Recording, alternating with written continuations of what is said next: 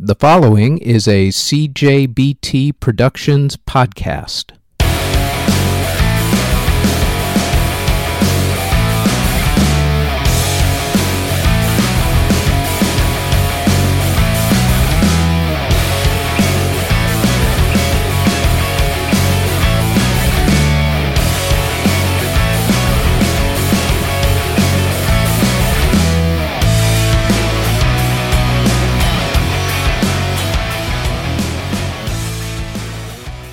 This is the Music History Today podcast for February 1st. On this date in 1893, classical composer Giacomo Puccini premiered his opera Manon Lescaut. Precisely six years to the day later, Puccini premiered another opera, this one, La Boheme. In 1949, RCA premiered its latest invention, the 45 RPM record, otherwise known as the single. In 1964, Indiana Governor Matthew Welsh called the Kingsmen's cover version of the song Louie Louie, quote, pornographic, end quote, and banned the song from being played in the state. On the same day, the week before their famous appearance on The Ed Sullivan Show, the Beatles hit number one on the U.S. singles chart for the first time with the song I Want to Hold Your Hand. In 1965, James Brown recorded the song Papa's Got a Brand New Bag. In 1966, the Young Rascals recorded their song Good Lovin'.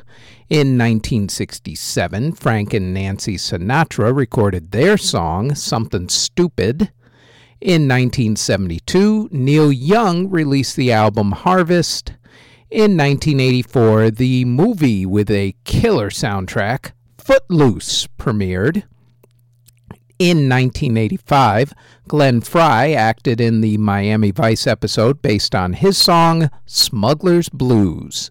In 1987, Steve Perry played his last concert with Journey. In 1988, the Cars broke up. Well, the first time anyway. In 1994, Green Day released their classic album, Dookie. On the same day, Tori Amos released her album, Under the Pink. In 2004, in an act that created just a little bit of controversy, Justin Timberlake ripped Janet Jackson's jacket over her breast exposing her nipple on national television during a halftime performance at the Super Bowl. Timberlake would later claim, infamously now, that it was a quote, wardrobe malfunction, end quote. And now you kids know where that phrase comes from. In 2007, Wayne Fontana of the Mindbenders lit a bailiff's car on fire after pouring gasoline on it after the bailiff came to his house to collect a debt. Wayne was sentenced to almost a year in jail for it. In 2009, Bruce Springsteen performed during halftime at the Super Bowl. And in 2017, Beyonce posted a photo on Instagram revealing that she was expecting twins. If you were born on February 1st, congratulations.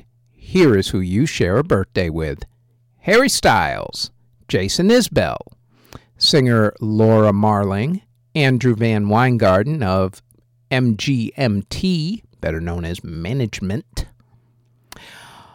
Rick James, Big Boi of OutKast, Don Everly of the Everly Brothers, Ray Sawyer of Dr. Hook and the Medicine Show, Patrick Wilson of Weezer, Lisa Marie Presley, Jani Lane of Warrant, rapper Hurricane Chris, Exene Cervenka of X, Rich Williams of Kansas, Fran Christina of the Fabulous Thunderbirds, Mike Campbell of Tom Petty and the Heartbreakers, Tommy Duffy of Lindisfarne, bluegrass musician Del McCoury, jazz musician Joe Sample, Jimmy Carl Black of Mothers of Invention, Bob Shane of the Kingston Trio, and that is it for the Music History Today podcast for February 1st.